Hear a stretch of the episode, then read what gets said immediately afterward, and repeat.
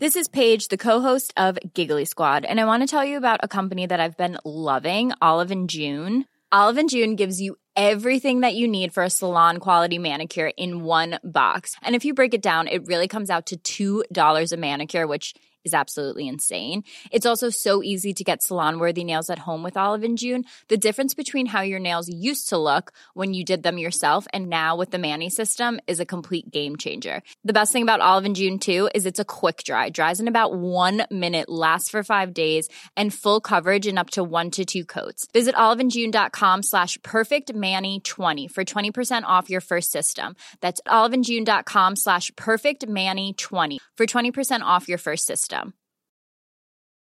I'm Sandra, and I'm just the professional your small business was looking for. But you didn't hire me because you didn't use LinkedIn jobs. LinkedIn has professionals you can't find anywhere else, including those who aren't actively looking for a new job but might be open to the perfect role, like me. In a given month, over 70% of LinkedIn users don't visit other leading job sites. So if you're not looking on LinkedIn, you'll miss out on great candidates like Sandra. Start hiring professionals like a professional. Post your free job on linkedin.com/people slash people today. Everyone knows therapy is great for solving problems, but getting therapy has its own problems too, like finding the right therapist, fitting into their schedule, and of course, the cost. Well, BetterHelp can solve those problems. It's totally online and built around your schedule. It's surprisingly affordable too. Connect with a credentialed therapist by phone, video, or online chat, all from the comfort of your home. Visit betterhelp.com to learn more and save 10% on your first month. That's BetterHelp, H E L P. Why does politics fail? Why did Brexit cause parliamentary deadlocks after the British public voted to leave? Has the political chaos of the last few years been caused by inept MPs or the system itself? I sat down with political scientist and the BBC's Reith lecturer for 2023, Ben Ansell, to discuss the ways in which British politics is broken and, more importantly, how it can still succeed. Am I tough enough? Strong and stable leadership. Total rhubarb. Hell yes, I'm tough enough. Shut the fridge. Not another one? It's the Politics Show cast. Ben Ansell, hello. How's it going? Hi, Ollie. It's going great. Thank you. Good. I'm Thank glad for having me here. No, very gle- very glad to um, have you here. For those who don't know, how would you introduce yourself? Tell us who you are. So I'm Ben Ansell. I'm, I have a very long title, unfortunately. Professor of Comparative Democratic Institutions at the University of Oxford. The title is long, by the way, because they couldn't decide which job I should get, so they just merged the titles. Give both. Tells you something about how my employer works. Um, so I am the author of Why Politics Fails, which I've carefully placed over there, which it came out uh, in March um, with Penguin, and now just came out in paperback. So anyone who's a cheapskate or me uh, can, can buy the paperback um, much more affordably. I am also this year's BBC Reith lecturer, uh, which means I uh, have given and will be giving a series of lectures around the country and around the world, and those are broadcast starting on the 29th of November. Uh, at 9 a.m. after the Today programme on Radio 4. So if you want to listen to them, do that. Or BBC Sounds or your favourite podcast provider will have them if you prefer to choose the time in which you listen to me. Absolutely, non-linear. Um, and what are the subjects of the So, lectures? so the, the title is, is rather grandly called Our Democratic Future, which I thought was very BBC when, when I came up with it. Uh, and it builds off um, a lot of stuff in the book that we'll be talking about today. So the book is broken into sort of five big things that we, we might all want, which are in the book democracy, equality, solidarity, security, and prosperity. But you know what? They only gave me four lectures. Okay, so you have to cut one. So I have, and this is really ironic, I've sacrificed equality. Very good. Um, but don't worry, it's going to make its appearance. First casualty. It really, it always, the first casualty of neoliberalism is equality. Um, ironically, through the public broadcaster. Mm. Um, and that's sort of, good. It, it- you know, it pervades throughout, but we'll talk about it when I talk about prosperity, which I'm going to go and do in Atlanta, actually, uh, in a few days' time. Oh, brilliant. So it's a great place to talk about equality and prosperity. So then, to um, summarise the thesis of the book, to, to, to paraphrase it or give it in a few lines, what's the premise? So the premise of the book uh, is that, gosh, there are a lot of things that actually I think people do agree on. Um, probably not the use of the word "gosh," um, but and, and those other things I just mentioned, right? Democracy, equality, solidarity, uh, prosperity, and security. But there are things we sort of agree on in the abstract, and then when it boils down to getting somewhere, getting actual policies that reflect that, then we all end up tearing at each other's throats. Uh, and so the book sort of has two messages. On the one hand, that's inevitable, right? Don't be surprised that you disagree with people about even how to think about equality or whether our democratic system works or not, or what real democracy would be. Right? Think back to Brexit. Some people, very democratic. Some people, felt anti-democratic. So that's you know, the first reason why politics fails is, is, broadly that we disagree, and then there are all these traps I go through in the book, we may talk about today, that make it particularly hard to get to these goals. So that's the sort of first story. There's a slightly more sophisticated answer, though.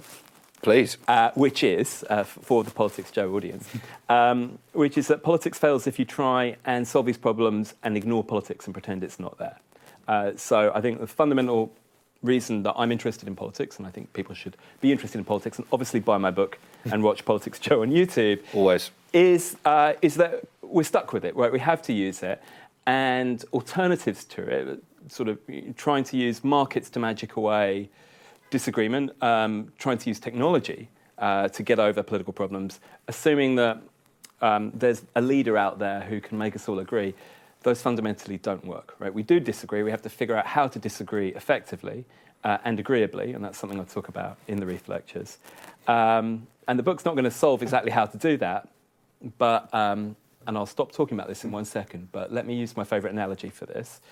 So I think of the book as an act of political therapy, right? So you go and you talk to a therapist uh, about personal problems that you're having in your life, and the therapist turns around and asks you lots of questions about your own behaviours and why you do the things you do. And I guess the first thought that comes into your mind is, why am I paying for this? Mm. But the second thing is to start thinking more seriously about the kinds of pathological behaviours that you engage in in your own life to at least understand them on the assumption that understanding something helps you figure out how you're going to resolve it in the long run. Mm. Of course, anyone who's been to a therapist knows that doesn't always play out, and it won't with politics either. But the idea of the book is to make us all think about when we engage with politics, most of us are actually kind of self interested. Most of us are willing to uh, justify things that might be good for us in, t- in grander, more selfless terms. And so it's, an, it's asking you to look inwards and think a little bit about what are the lies that you tell yourself um, and why, therefore, you might be a lot more like the people you disagree with than you think you are.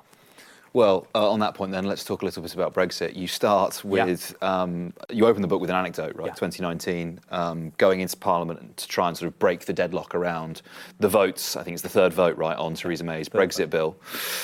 Why did you choose Brexit as the kind of trigger, both to maybe perhaps start writing this, but as yeah. the opening point, as an example or as a, as a jumping off point for why democratic politics can fail? Well, I think anyone who lived in this country during that period of time would want to write, write or hopefully read and buy, buy and read a book called Why Politics Fails. Um, so, you know, for one, it was obviously looming large in my mind, and I had this experience that I can talk about in a second. But you know, the book is the book is being sold internationally, right? So there's an American version with a different, darker cover, mm, and there it's naturally. been translated into other languages. So our own experience about Brexit may not be quite as interesting to other people as it is to us, except actually as an example of how democracy can pivot between these two extremes that I talk about in the book, between chaos and polarization. So the chaos is when you can't make any decision at all. Mm. That's what happened with Theresa May's bill.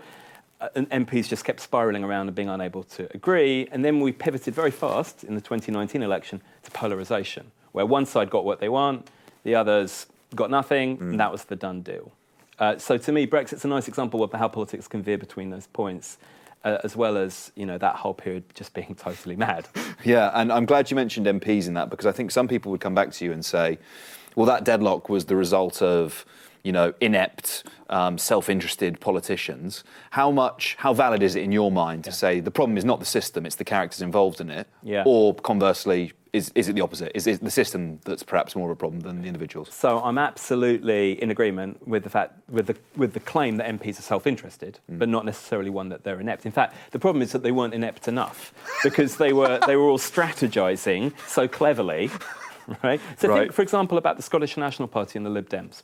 We had these indicative votes. It's very, very clear to me that the, the Lib Dems, at least, and probably the Scottish National Party, would have preferred a very soft Brexit to the world in which we live. But they thought, well, maybe if we say we don't like this very soft Brexit and only a referendum will do for us, then we'll nix that moderate or moderate ish option and we'll get what we want. when the dust settles. Uh, and that turned out, of course, not to be the case. Had they voted sincerely rather than strategically in the indicative votes, where you may all recall, we had we, we had came up with. I went down to Parliament. I talk about this in the book to come up with an electoral system for the MPs to choose among a set of options that they could plausibly all approve.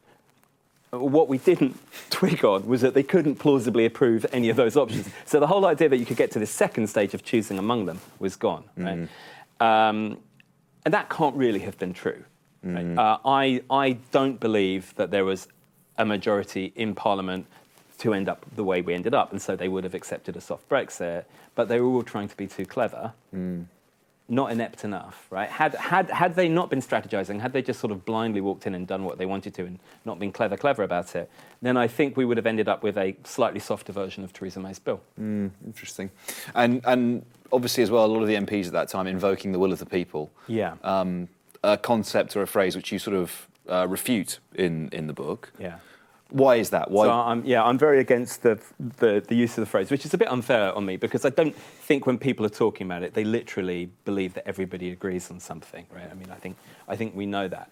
Um, so th- there's two ways, though, of, of weakening the idea. Right? One is to say sometimes actually there is no clear will, there's no clear majority for anything, and you just get all this shifting nonsense, which is what we had, had with Brexit. Um, so Parliament couldn't agree on a majority of them approving anything at all. So that's a good example of where there just isn't one. Mm. But then we have this other situation where you have majority voting and you win an election by, oh, I don't know, 52 to 48. And then you do have a will of the people in one way, right? A clear decision was made, but you have the problem of losers' consent now. And that works two ways, right? On the one hand, um, the losers of the election have to consent to it happening. Right? Well, there wasn't much that Remainers could do. right? They didn't. They didn't completely revolt, but they did try and delay it in lots of ways. Right? They didn't provide their consent easily.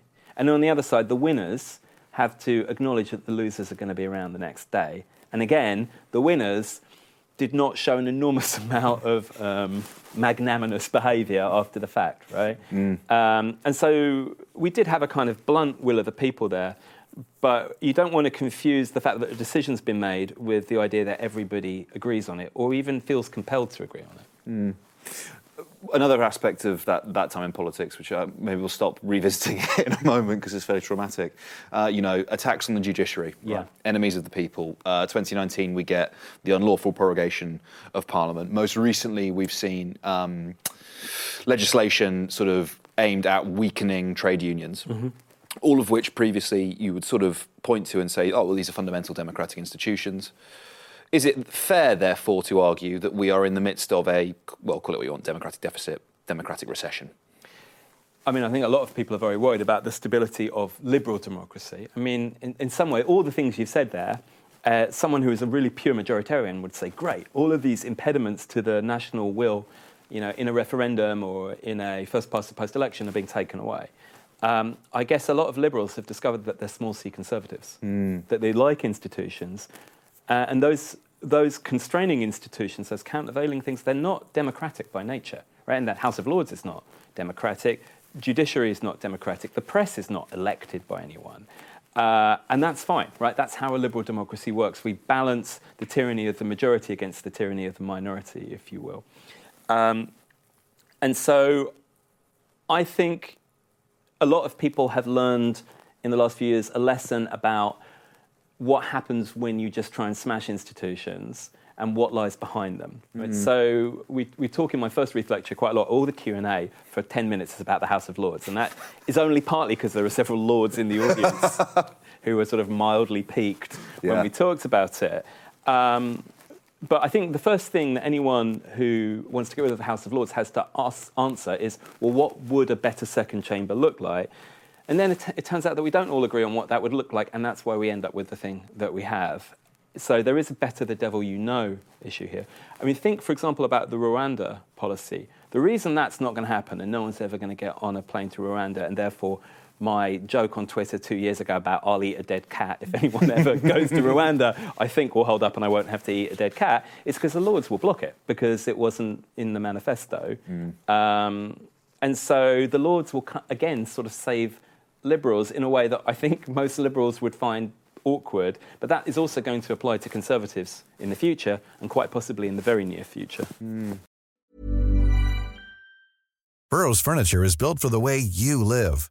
From ensuring easy assembly and disassembly to honoring highly requested new colors for their award-winning seating, they always have their customers in mind. Their modular seating is made out of durable materials to last and grow with you.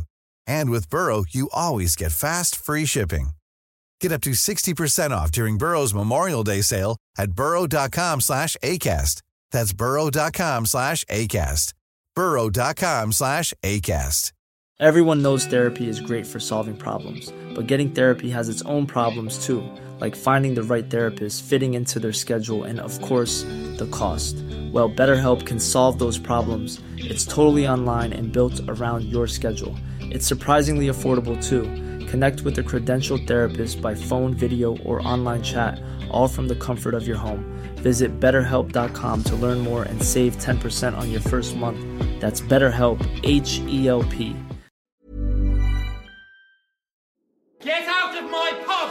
It's the Politics Show cast. Uh, let's move from chaos to polarization. Yep. Uh, an interesting point you note in the book, this is a quote. One of the strongest predictors of people's social distancing behaviours was whether they voted to leave the European Union. Yeah.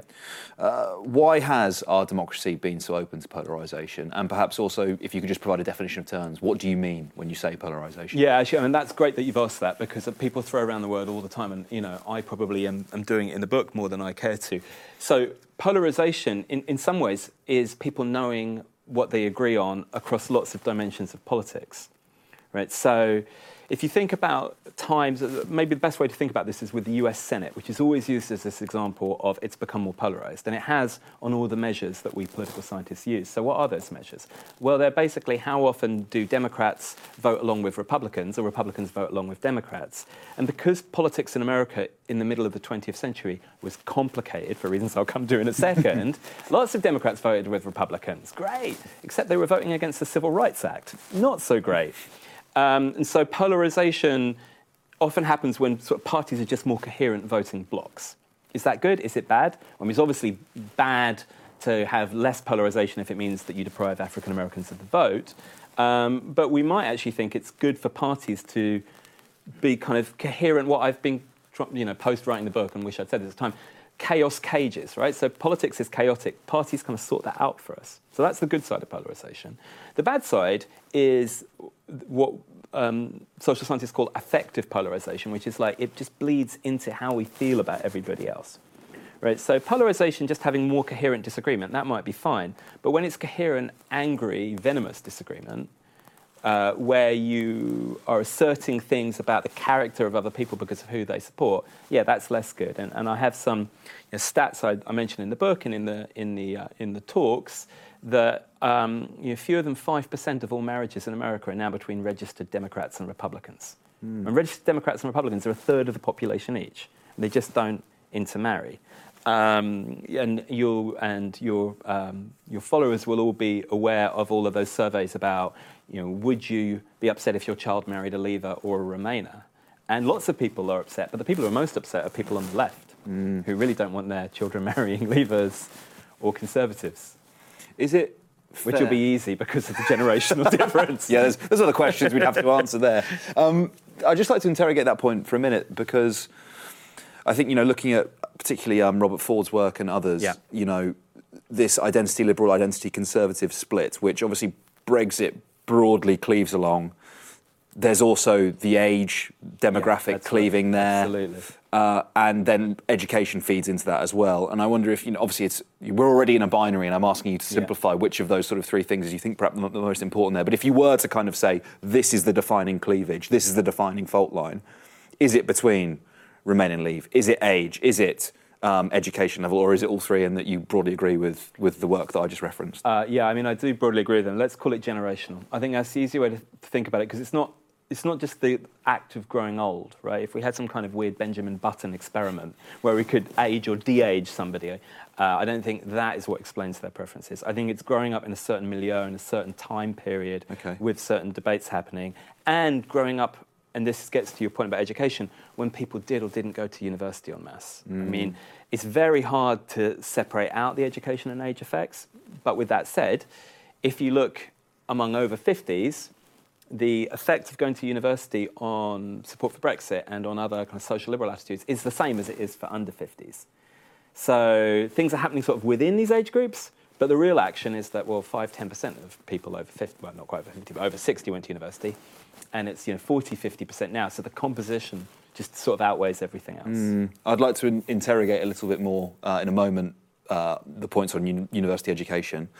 But if we are to um, just, I want to delve into this a little bit more on two fronts. One, the way in which the, the sort of the political tendencies of that younger generation don't appear to be changing in the way that they used to. They don't appear to be swinging to the right Yeah, in the way yeah, that they used absolutely.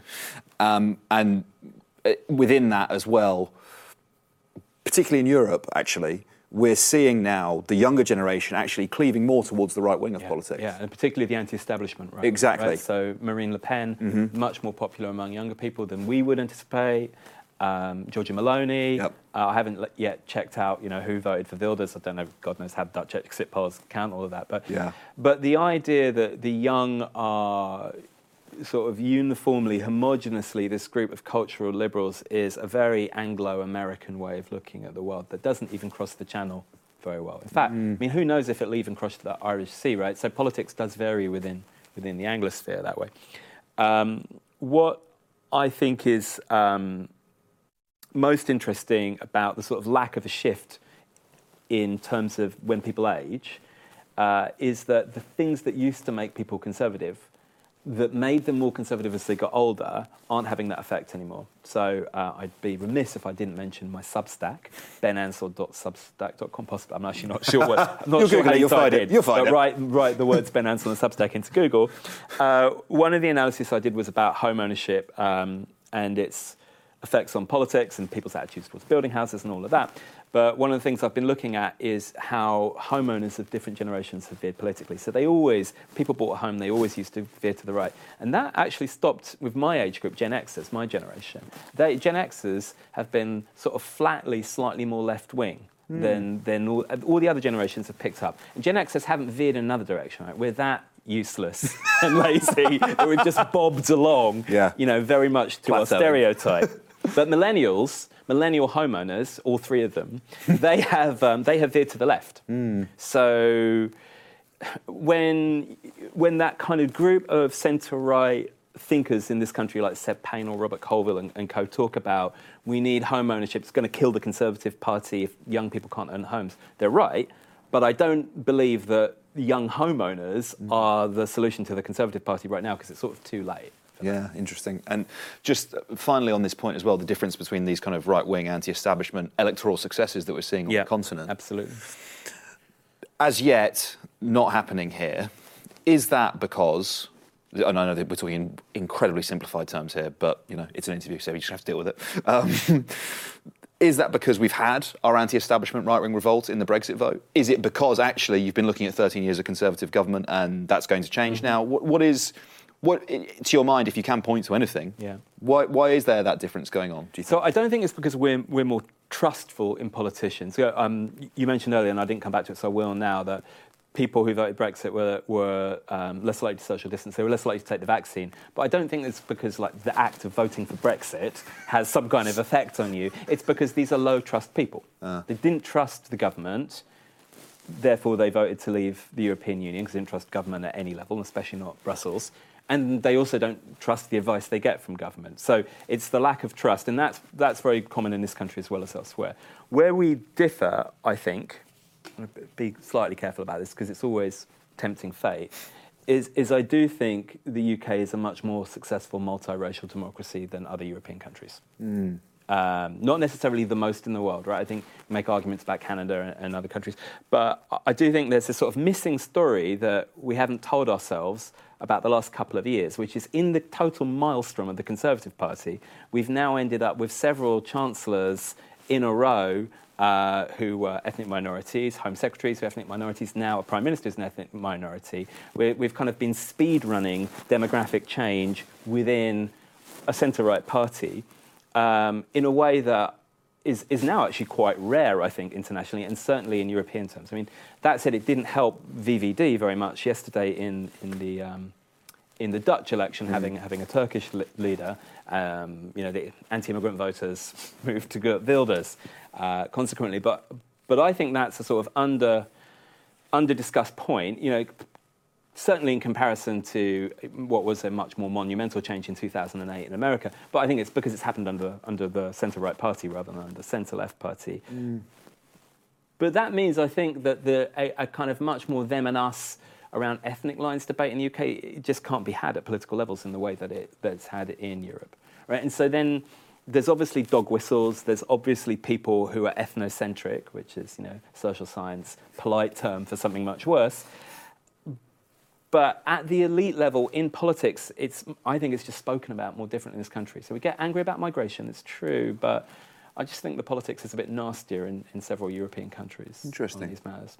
Uh, let's delve into uh, this point about university education then. Yeah, absolutely. Um, if you could talk about that a little bit more, because it's an interesting idea in the book that sort of the, the widening, the expansion of access to university education has sort of possibly fueling polarization. Could you talk about that a bit more? So actually, the f- very first thing I did my academic work on, what I wrote my PhD on, was on um, on education spending and education expansion and differences around the world. And I was doing so in the early 2000s at a time where in the UK that was really happening for the first time.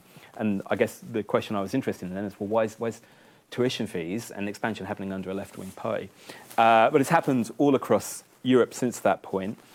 I um, think then the kind of second question that follows from that is okay, well, what are the consequences politically and in the economy from this mass, like totally unprecedented change in the amount of education people have?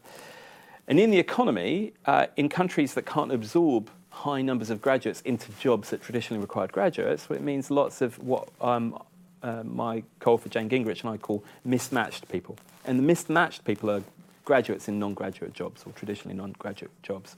And so if you look at what those people think about society, the economy, and politics, they're much, much less satisfied with their life than um, graduates in graduate jobs, and they basically look like people who never went to university. Uh, they're less trustful of politicians, they're less satisfied with democracy, and they're more likely to vote for the radical right. Mm.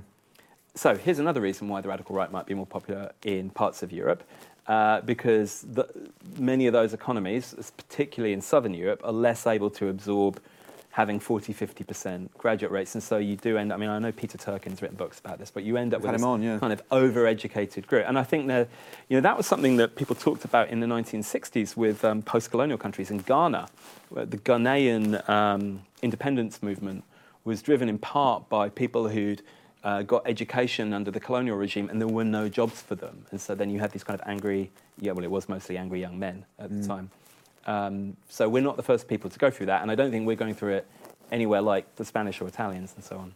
How do you see uh, wealth inequality fitting into that polarisation equation? Yeah, so I mean that's that's something I, I ran a big project on, and for me it's always about housing. Um, okay, so here's the weird thing about wealth inequality. Places with really expensive housing that nobody can afford are not the angry places. They're the places that were happy with the system. So they all voted for Remain in Britain. So house prices at the local authority level explain about 50% of the Brexit vote, which you know, is, is, that's a good amount in social science terms. Yeah. You, give a big thumbs up when you have an R squared that big.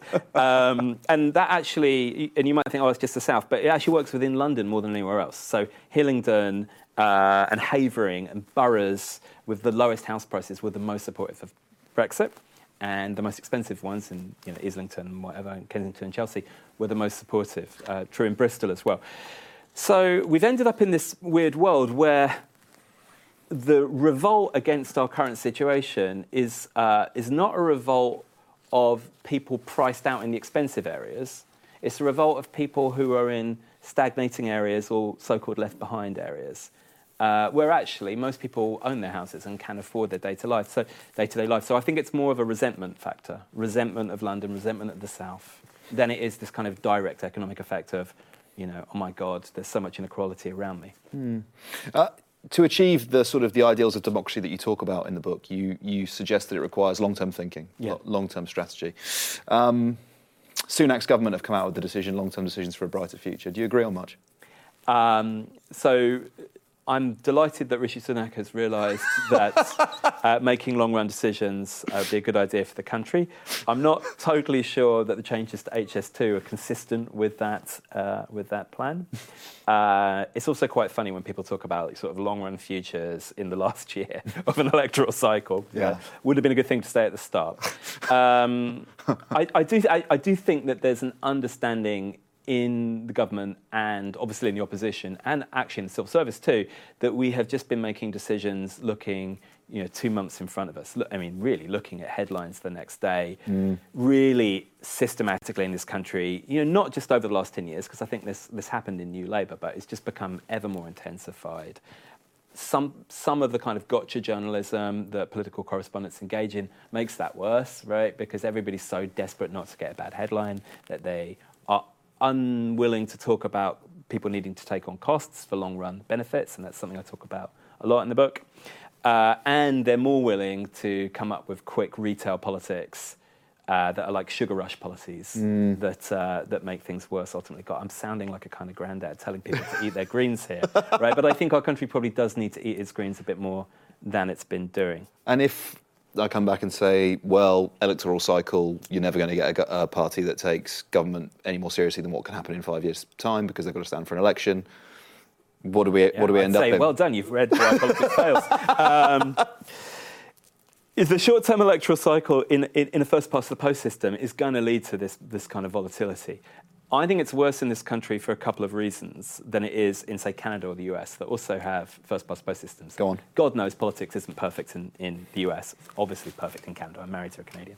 Um, so what's our problem? Well, we have a, a super centralised uh, polity uh, run from Whitehall. I used to work for the Treasury, so I know what it's like. It's not only, by the way, super centralised geographically, it's super centralised in that the Treasury tells everybody what to do, right? So there's a single point of decision making. And that means that if you take the commanding heights of Westminster, then you take the commanding heights of Whitehall, and you can change everything very, very quickly. And if governments kind of veer back and forth, then they can scorch the earth or salt the earth for the others uh, very, very easily. The other thing is we don't have any kind of regional or national counterparts to that. So the US, obviously, you have the states. You have a much more, uh, you have a much stronger judicial system pushing back. You obviously have an executive in the presidency that's different from Congress. And everything is, is combined here. And, and look at how angry politicians get about the Supreme Court in this country, which is one of the few mechanisms for kind of slowing them down. So we have an electoral system that encourages volatility combined with uh, a really centralized government that amplifies the volatility. And that's why we're particularly prone to short termism. The only good thing is we can make policy really fast. So we can get our vaccines out like one month before the Europeans, crow about it. Okay, it- I think it probably does have something to do with our system. But note that they and everybody else you know, got there in the end. Um, so you'd really have to really value speed of decision making and discretion to think that the British system is optimal. That's really interesting uh, because you know a- another very popular Substack in this country, Dominic Cummings, which for my sins Yes. I'll admit I read, you know, uh, sometimes at length. Um, well, you have to read it at length. Otherwise, you don't understand what he's talking there's about. No, yeah. There's no short version there's of no, that. There's no proceeds. But, you know, so his uh, argument goes, uh, probably slightly bastardised, but it goes uh, Whitehall civil service blob, ineffectual, useless.